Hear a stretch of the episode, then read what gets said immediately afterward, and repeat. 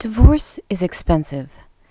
Lawyer fees, court fees, accountant fees, moving costs, child support, alimony, bankruptcy, therapy. It's also emotionally expensive because the loss occurs on so many levels in laws, neighbors, friends, status, reputation. It takes such a toll. This is precisely the time you need someone who can help you, someone who has expertise and your best interest at heart. And I'm about to introduce you to that person.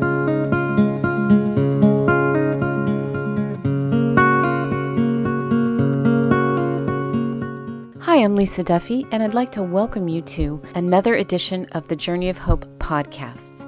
My special guest today is a wonderful friend and someone I believe you will really be interested in knowing about, Jamie Minster.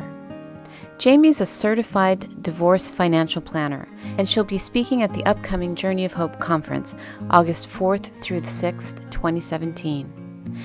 I recorded this podcast so you could hear for yourself the wisdom and the objectivity that Jamie brings to the table.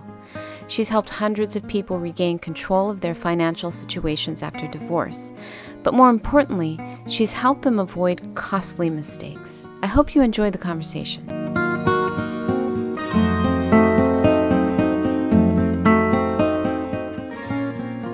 Okay, well, Jamie, thank you so much for taking time out of your busy schedule to be part of this podcast. I'm very excited to chat with you and to help the listeners get to know you as one of the speakers for the Journey of Hope conference.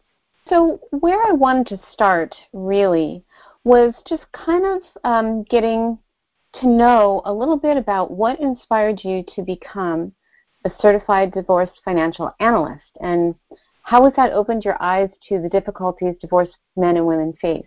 That's a great question. Um, I'll tell you, it began uh, several years ago. I had been a financial advisor um, for many years, and I happened to have a couple of clients in a row who had just recently been divorced, and they had an equitable divorce, meaning that the assets were split fairly. The attorneys had done their job, they fought for their clients to get the halves that they wanted and the, the things that were important to them. But the reality was that they just were not prepared for their financial future after the divorce.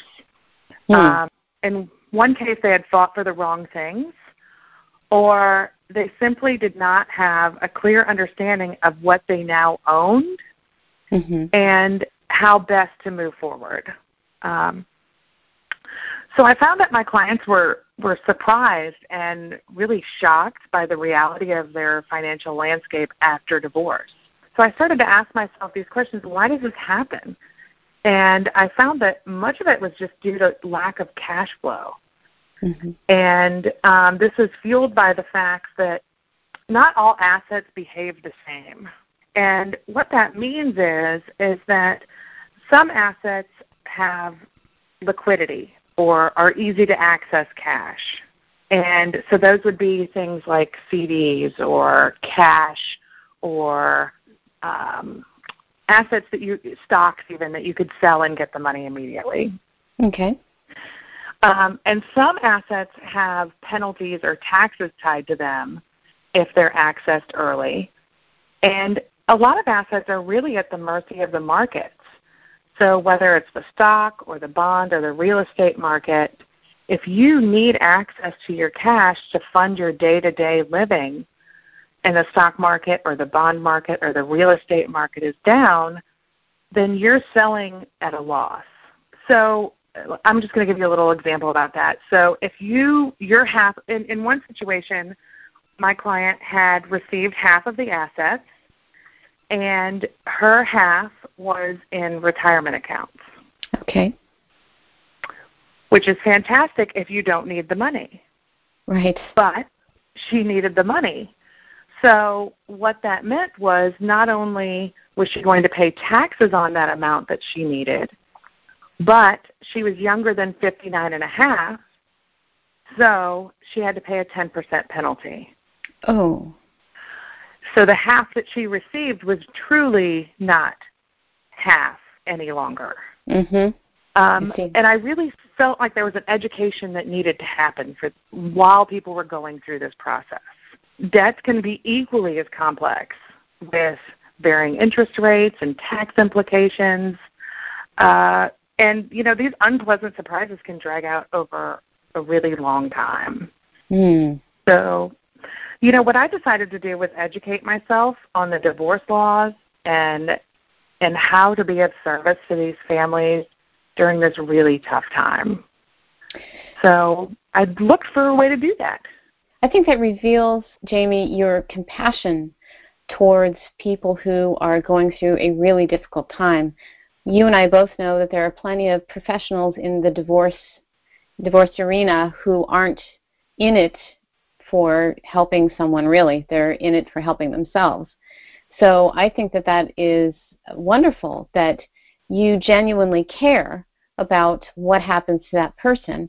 And if you don't mind, I'd like to kind of rewind a little to something you said in the beginning, which was uh, one of the people that you knew fought for the wrong things.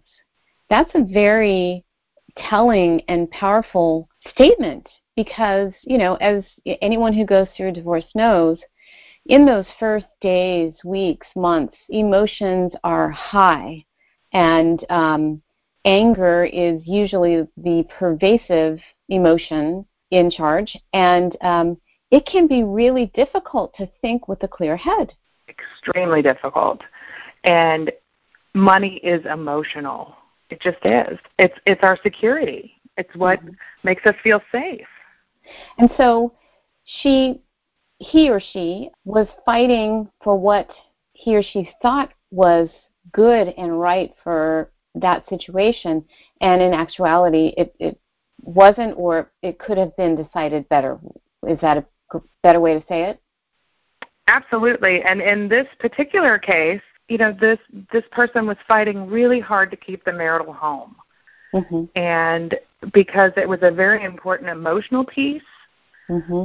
uh, they couldn't imagine letting it go. Their children had been raised there. But the reality was that in two years time the home was going to have to be sold mm-hmm. and in those two years all of the savings were were going to be depleted to stay in a home that you would have to leave anyway.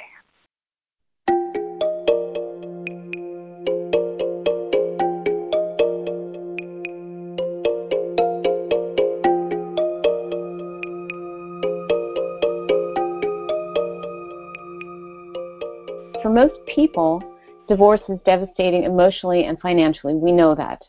Um, Absolutely. But if someone if someone listening to this podcast was feeling completely discouraged and hopeless about their financial situation, how would you encourage that person, assuming that uh, they hadn't made any critical decisions yet? Well, I would say the first thing that you need to do is you need to own your finances. Mm-hmm. And, you know, you need to get organized. So typically one person in a relationship handles the household finances. Okay. But that's just how it usually works. Mm-hmm. Um, you know, everybody has a role in the household, and one person typically just takes on the household finances. But even if that is you, you still need to own it.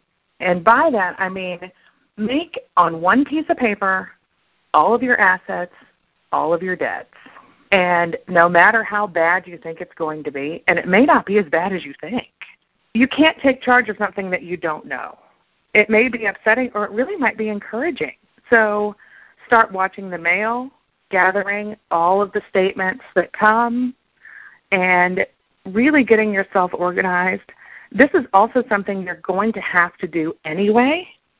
Mm-hmm. So for for the courts, you're going to have to do this. So do it sooner and start to really this is something that you can get your arms around and understand. And I feel like that is very empowering. Yes, I, I was going to say it kind of gives, it kind of provides an element of control, which in, when someone's going through a divorce, they feel completely out of control most of the time. Yes, very true. I would also recommend working on your monthly budget. And I don't mean the budget that you think you should live within. I mean, what do you really spend every month? Go back through statements You may spend $100 at the grocery store on Saturday, but you stop four times during the week. Add all of that together and really understand where is the money that is coming into your household, where is it going? There's power well, in knowledge. Yes, definitely. And I was going to say, you know, a lot of um, people have adopted a, a cash only system, which is a very good way to go. But there's a, a popular theory out there that you put cash in an envelope for groceries, you put cash in an envelope for, you know, all you have many different envelopes. And it's a great way of keeping yourself in check because once you start getting low on cash in the envelope, you become more thrifty or you know, once you've spent it all, you've spent it all, and you can't uh, rob Peter to pay Paul kind of thing. Um, kind of, it's kind of a disciplinary thing. And I, um, at one point, used that, and I really uh, thought it was effective. But what I started to realize was I didn't have a tracking system for individual expenditures. So the money may all have been gone in that envelope, but I had no way to know what you know what I had spent it on really, or or how quickly I'd spent it. So I think this is where debit cards come in really handy because when you swipe the card, um, you have an electronic receipt that you know you can ex- you can access um, via your monthly statement. You can go online and see it right there. I think it's very helpful. Would you say that that's a helpful tool? I agree, and I think especially in a situation uh, while you're going through a divorce, the knowing where your money goes is so important. So if you have transaction receipts for yourself and your spouse, that makes things a lot cleaner. Absolutely. Now, I know that this you may have already um, given me a few answers already on this question, but you know, I'm just trying to put my shoes, or put myself in the shoes of someone who today is, you know, found out that they are getting a divorce and they know they have a limited amount of time to kind of gain control somehow. But there is a lot of panic that sets in regarding financial situations, especially if there are kids, because there's so many question marks, you know, living arrangements and, and all kinds of things.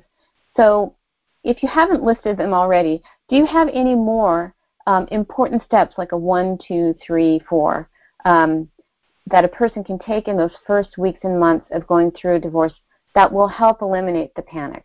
I know we have. Um, I know you said talking about uh, gaining control of the money in letting, understanding where every dollar is being spent.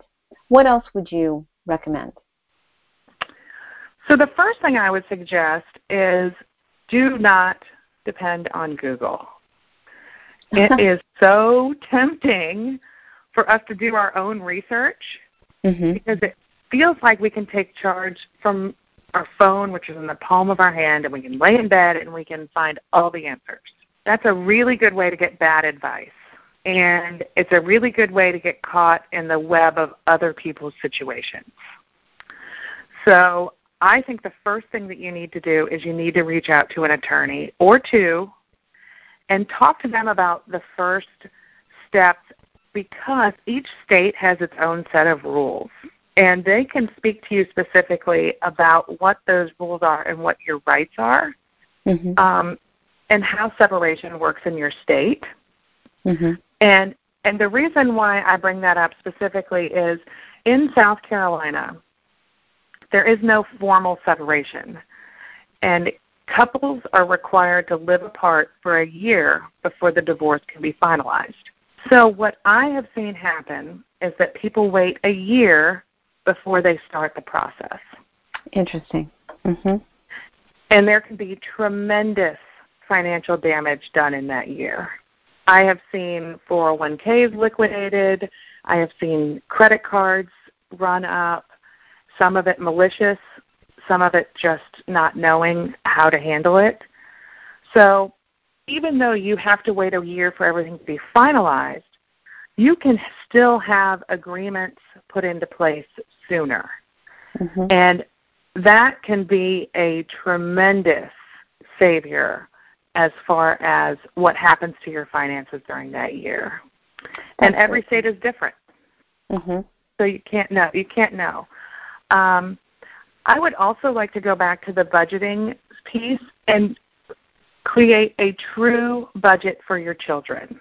And there are laws in every state that dictate what child support is. However, I have been able to work with couples that have agreed to pay more in child support because they didn't want to see their children's lives altered any more than it already was.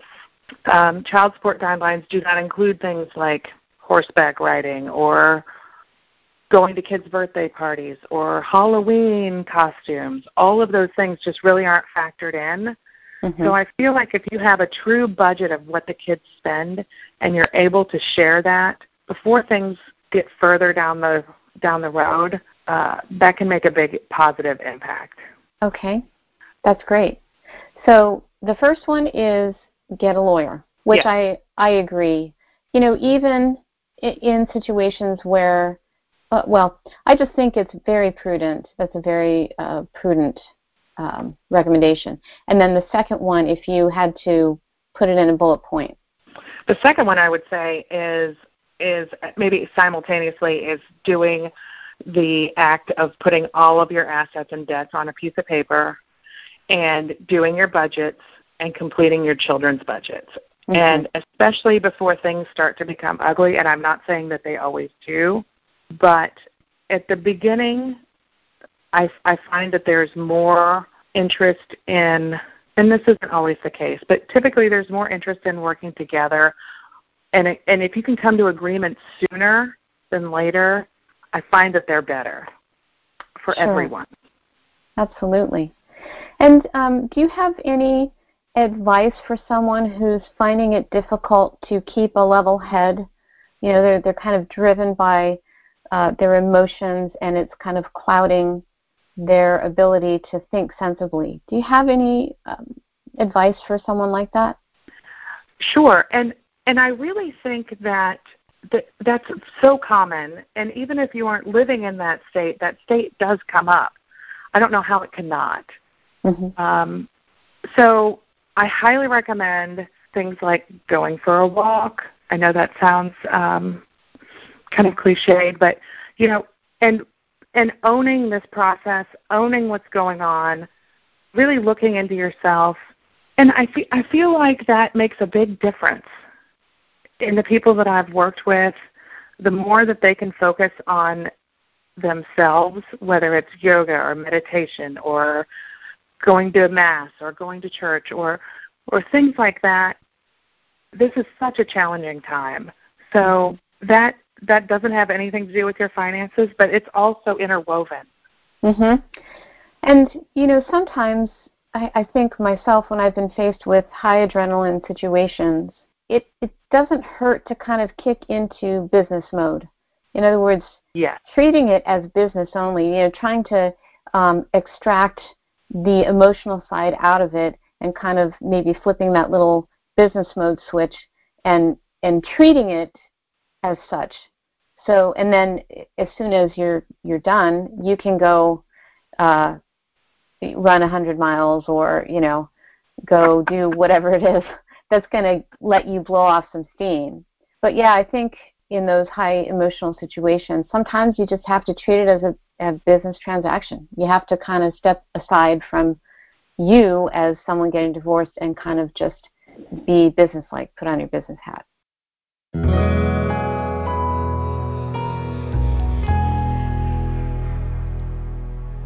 As always, I'm very interested in knowing the motivational force that drives each of my guests to do what they do, and Jamie's certainly no exception. We all know divorce is ugly and messy, and I think it takes a special person to be willing to roll up their sleeves and get in the trenches with us. So, of course, I asked Jamie, and her answer might surprise you. What do you enjoy most about the work you do? And I ask that primarily because, um, you know, divorce is a, a very delicate issue. It is um, a very heavy issue. There's a lot of garbage that goes along with even just talking about finances. um, let alone the, the personal side.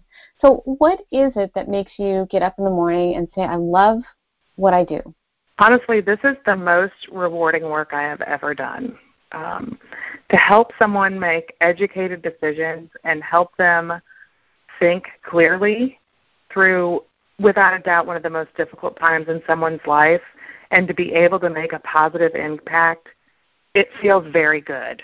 And that is not to say in any way that um, I, I have I don't enjoy that the, these people are in such such a you know going through this horrible time. Sure. But I'll tell you the difference from the person that walks in to their first meeting to the person that leaves is amazing. I, I really see an, a physical difference from the start of the process to the end, and that is very rewarding. That's beautiful. I wish you had been around when I was going through my divorce. Because um, it was not a beautiful scenario in any way, shape, or form. um, you know, I did want to ask um, a question based on, you know, an answer that you had given previously. What uh, do you have any, um, you know, again, advice for someone who may be reduced to nothing because their soon to be ex spouse um, or ex spouse has uh, drained the accounts, run off with the savings, locked them out of the 401k, you know, all the run up the credit cards, you know, so many people, it's so it's so sad. So many people find themselves in that situation. And if someone comes to you in, in that mode where they just have nothing, they just have the cash that they have in their wallet or their purse, what do you tell that person? Sadly, you're right. People become very malicious sometimes and do very horrible things to each other. Um, but there is always hope, and there is always a way to recover. And we are we are very uh, we have so much ingenuity, and there are so many ways for us to pick ourselves back up. So a lot of times we start going through where, what are their skills, what are the things they can do, and when you're in that panic mode, it's very, very hard to think clearly. So to have someone else that can talk through what are your abilities, who can I introduce you to, how how does this all work? I, I really believe there's always hope and um, that might be a little Pollyanna, but it's true. No, I think um, you know. I think when you're in the throes of a divorce and you're trying to uh, sort all these things out, you want someone to tell you there's hope because it doesn't look like there there can be. Um, I, I know that was something I was starving for uh, when I was going through this. I, I needed someone to offer me some hope, and I just wasn't getting it. Um, and it doesn't mean there wasn't anyone out there who could have. I just never connected with that person. But yeah, no, that's not Pollyanna at all. It's we need to hear that. We need to hear that there's hope that this is just one part of life. It's not always going to be this way. And as devastating as this is, uh, if we take the right steps, we will become stronger, better people, wiser people for the experience. So I, I think it's you know anyone who uh, connects with you and is able to um, work with you is definitely going to benefit greatly. I know people who already have, so I think that's wonderful. Jamie, do you work uh, with people from any state? I do. I do actually, and that's one of the wonderful things about the society that we're in right now as far as technology. We can have a telephone conference, we can have a um, web conference. Um, I, I actually do that quite frequently, and it works very well. Excellent. That's great. Well, where can listeners find out more about you and the great work that you're doing? You may visit my website, which is jamieminster.com, or you may give me a call. I always offer a complimentary consultation and we can talk through whether or not I can help you or whom I can connect you with that maybe could help you if I'm not able to, um, my phone number is eight four three three zero two six two seven one, and my email address is Jamie J A M I E at Jamie Minster M I N S T E R dot com. Jamie, thank you so much again for taking time out of your busy schedule. I know that um, listeners are really going to benefit from your wisdom, and of course, um, they will be able to hear you talk and meet you at the Journey of Hope conference. So thanks yes, again. I'm looking forward to it. Thank you.